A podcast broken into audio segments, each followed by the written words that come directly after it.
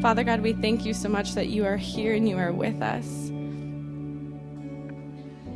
God, we thank you that you are our firm foundation, that we can trust in you because you are trustworthy. We are not trusting in someone who will not follow through on his promises, but God, you are faithful. Your word says you are faithful, and tonight we declare that you are trustworthy and we can trust you, Father. Thank you for who you are. Thank you for your love and your grace and your mercies that are available for us daily, Father. Mm, just open our hearts to hear from you tonight and to be ministered um, by your Spirit. In your name we pray. Amen. Have a seat. What a great youth band! Legit though? Hooray! How awesome is that that we have, first of all, leaders that are willing to steward the gifts that these youth have. Um, it's amazing to see that there are people who are willing to invest in God's children.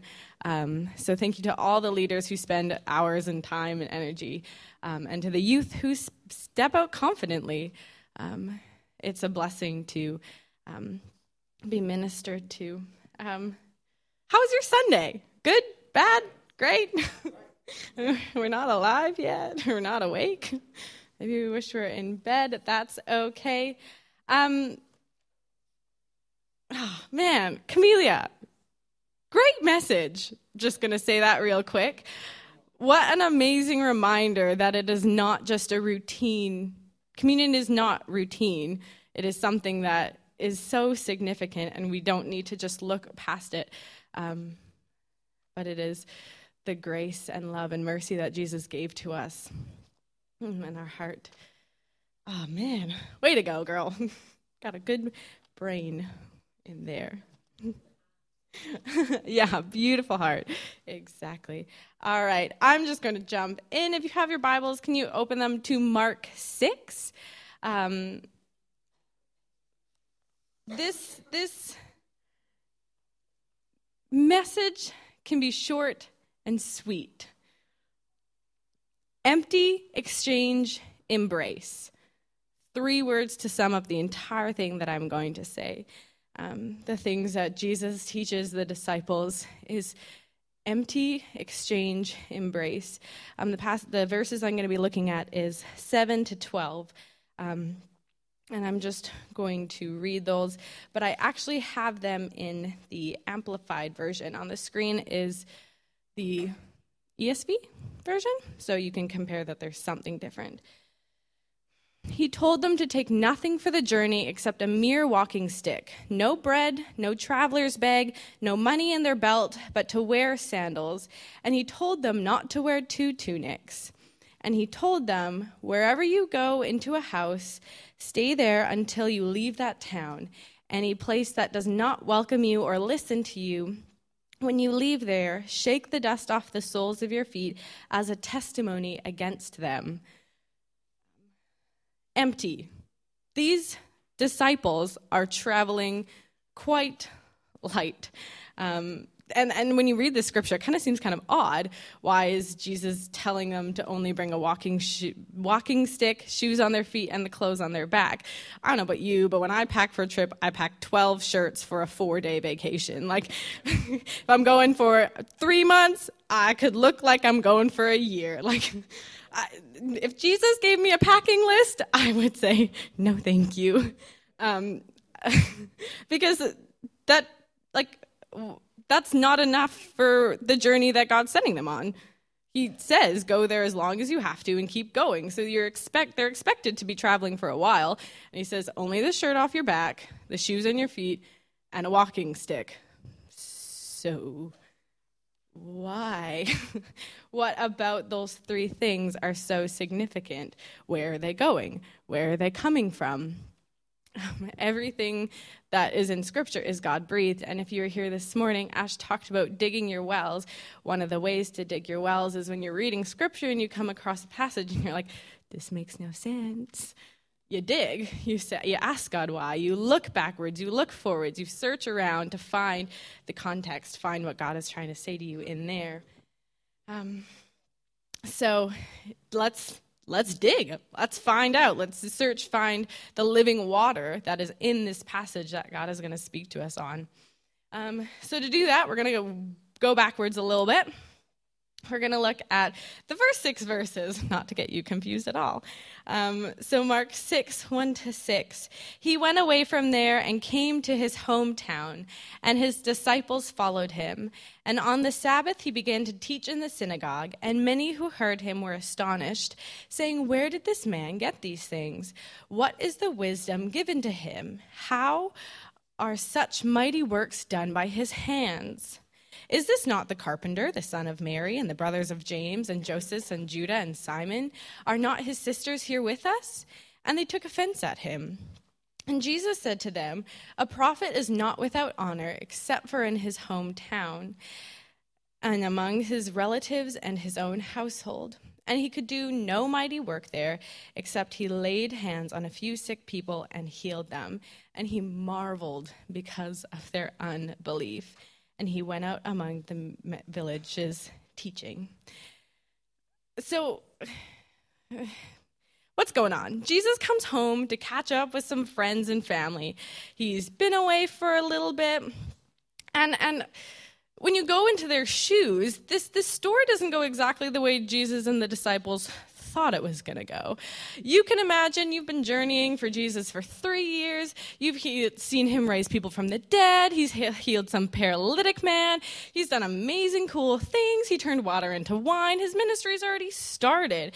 And, and up until this point, Jesus is the man in the disciples' eyes. They're walking with him. They're, he's doing all these cool things. He's teaching them all these great stuff. And all of a sudden they come to Nazareth, his hometown, where you think, yeah, hometown. That's our, that's our boy. That's our Jesus. He, he grew up here. They should have some sense of pride in who Jesus is now. And they go, what? Isn't that the carpenters? Isn't that a carpenter? That's that's Mary's boy. He's not significant. And and up until this point, the disciples hadn't really experienced rejection from their own kind of circle of people. They walked in with the expectation that it's going to be a prodigal son moment, and they kind of come out with like a what? There's no giant hurrah, welcome home, Jesus party. There's just a, oh, really? Um, when this story is told in Luke, or told in John, sorry, um, one of the Nicodemus says, Nazareth? Can anything good come from? Oh, Nathaniel, I lied. Nathaniel said, Nazareth? Can anything good come from Nazareth? this statement is actually so incredibly powerful because it shows what their heart was at. The people of Nazareth didn't think that anyone that came from Nazareth could ever be somebody. So if Jesus is over here and he's like, I'm doing all these great things and I came from Nazareth, they're not going to, that, that doesn't make sense to them of course, it would be hard to believe that somebody in their Nazareth would achieve something if their own self doubt and insecurities was the lens that they was looking through. Their lens of insecurity miss, caused them to miss the miracles that Jesus wanted to perform. They missed all that God had in store for them. You see, he was marveled at their unbelief. He could only heal a few t- sick people. And yeah, that's still amazing, but that's not the Jesus I know. The Jesus I know is just like this, that. I'm healing you, I'm freeing you, I'm setting you free. Let's do these awesome stuff. And he's sitting there go, wow. If Jesus said wow to me, I'd hope it would be something good, not because of something that un like, you know? The Nazareth mindset caused them to miss Jesus. They couldn't believe Jesus could be successful and be one of them. If that's the way they looked at themselves, they couldn't look at Jesus any differently. So they're looking at him, they're like, Isn't that the carpenter? The, the son of Mary? this brother of James. What about his father? They couldn't even they couldn't actually tell you who his father was because surprise, his father is the king of kings, which is why they didn't have that normal bond that you have with people that come from your hometown because he actually wasn't from that hometown. He was from heaven. Um, they they they looked at him and knew him as his carpenter as as somebody who was a carpenter. But that wasn't his purpose. Why was he known for being a carpenter when his purpose was to redeem us, to set us free, to fix the relationship between us and God? And and it's not even like a carpenter is like a good job. It's pretty average. Like it's nothing special. So they're calling the King of Kings average. they're calling the King of Kings uh, yeah, not really anybody. Just kind of somebody. Jesus' purpose was never to be a carpenter, but he worked with honesty and integrity, and that's how people knew him. They knew his reputation because he was somebody who worked hard. And maybe we're stuck in our average spots because God wants you wants you to be known there, to be known where you're average, so that when you step out and do something amazing, people know who you are, know where you came from. So,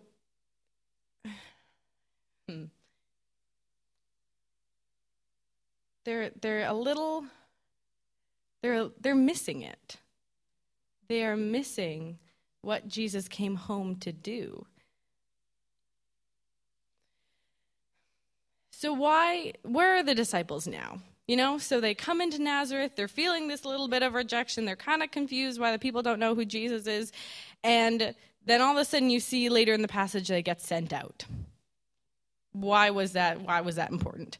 If Jesus knows, God knows everything, why bother taking them home, experiencing rejection, experiencing kind of being downplayed to to go back out into your ministry. Well, empty the expectations you have and exchange them for the new identity that God has for you. When you look verses 1 to 6, they're referred to as disciples, but from 7 to 12 they're apostles. And what what's the difference? Why is that significant? Well, God releases in us a new identity when He takes us through a journey, when He takes us to a little pit stop to send us back out. Um, God imparted something in them, in that experience, that they needed to step out, that they needed to change in themselves to step out. They had to become disciples who saw rejection with Jesus to step out and be apostles. And a disciple is somebody who is being taught, whereas a, an apostle, an apostle is somebody who is commissioned to preach the gospel. Um, the, the disciples, they've sat in school for long enough. Jesus has taught them enough. They've learned all they need to know. They've grown. They've seen Jesus. They've walked Jesus.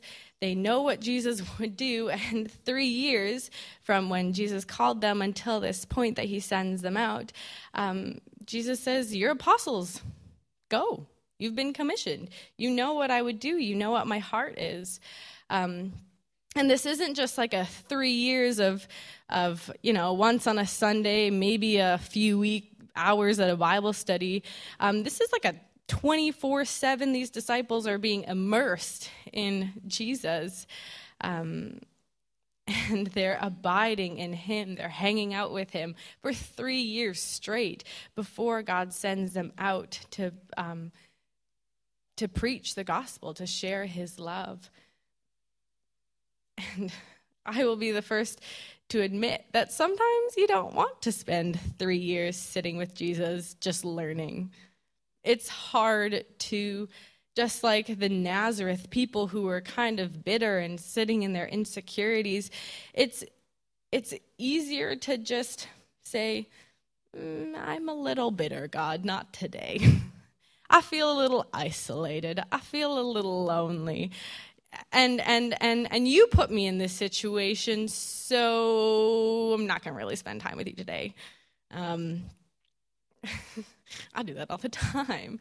I'll look uh, through the eyes of emotion rather than belonging. I'll look at bitterness instead of love. When when when things in my situation aren't working out and I'm I'm sitting in my Nazareth where where I'm feeling rejection, where things aren't working out, where I'm with Jesus, but it's like nobody knows who you are, but also I don't even know why I'm here. What am I doing here? And Jesus is like, "No, we just keep keep going." And I'm like, "No." I don't want to sit in Nazareth. I want to go out. Um, but in the Nazareth, just like those people, were looking through the wrong lens. They missed the opportunity, and I missed the opportunity to grow and to learn from my situation. I missed the opportunity to actually just sit with Jesus and watch him do what he needs to do in my Nazareth so that when I step out, I have a fullness, I have a new identity. And that's exactly what he does with the disciples. He takes them, they get rejected, sends them out. When we miss the opportunity to listen to our teacher, we, we don't learn how to grow. They're off on their own, and what if they were off on the, their own and for the first time that's when they experience rejection? That's not going to be so great. They're going to pack up their bags and take their one tunic and sandals on their feet and go right back home. Um, Jesus didn't take the disciples to Nazareth to be praised. They, the, the, the disciples didn't even belong in Nazareth, it wasn't their hometown. They were there because they belonged to Jesus. And Jesus, as before he sends them out, he pre warns them that it's not going to be rainbows and cake all day. There's going to be the storm first. There's going to be that weird mix of ingredients before you put them in the bowl, before you bake them. Life is going to be tough, but He's going to take you through it. This is why Jesus has such a short packing list.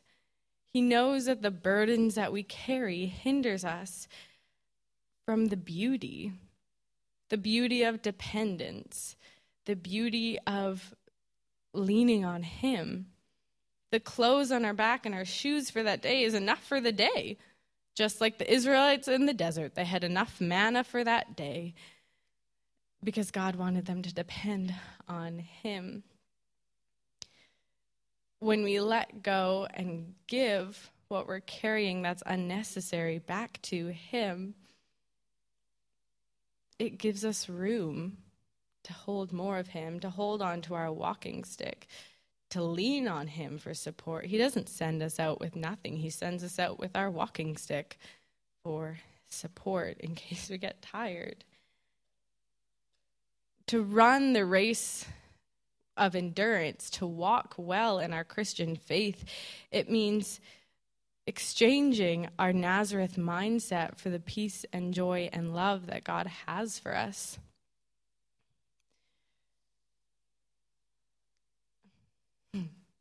This, this message was built around the song, Oh Come to the Altar. Every time I ever, whether it's for youth or the other Sunday nights I've spoken or even assignments for Vision College, God has always given me a song to go with it. Um, so I really just want us, as this song plays, um, just to spend a couple minutes and come to the altar and actually ask God, what am I carrying that is unnecessary? Which which things are in my suitcase or in my hands or stuff that I don't even notice that you want me to let go of? Empty what you have, exchange it for the new identity that he has for you, and then embrace the love and the newness and the fullness and the place of acceptance and belonging that comes um, when when we journey with Jesus.